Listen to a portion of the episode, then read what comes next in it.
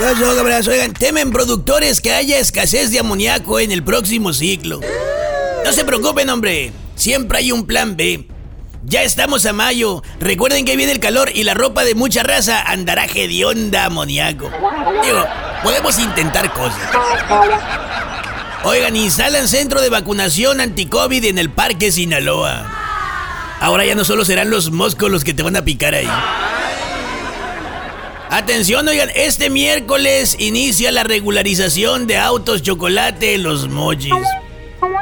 Vamos, por supuesto. Aquí tienen mi dinero imaginario con el que voy a pagar la regularización. Oigan, pues qué les digo, hoy es el día de la Santa Cruz.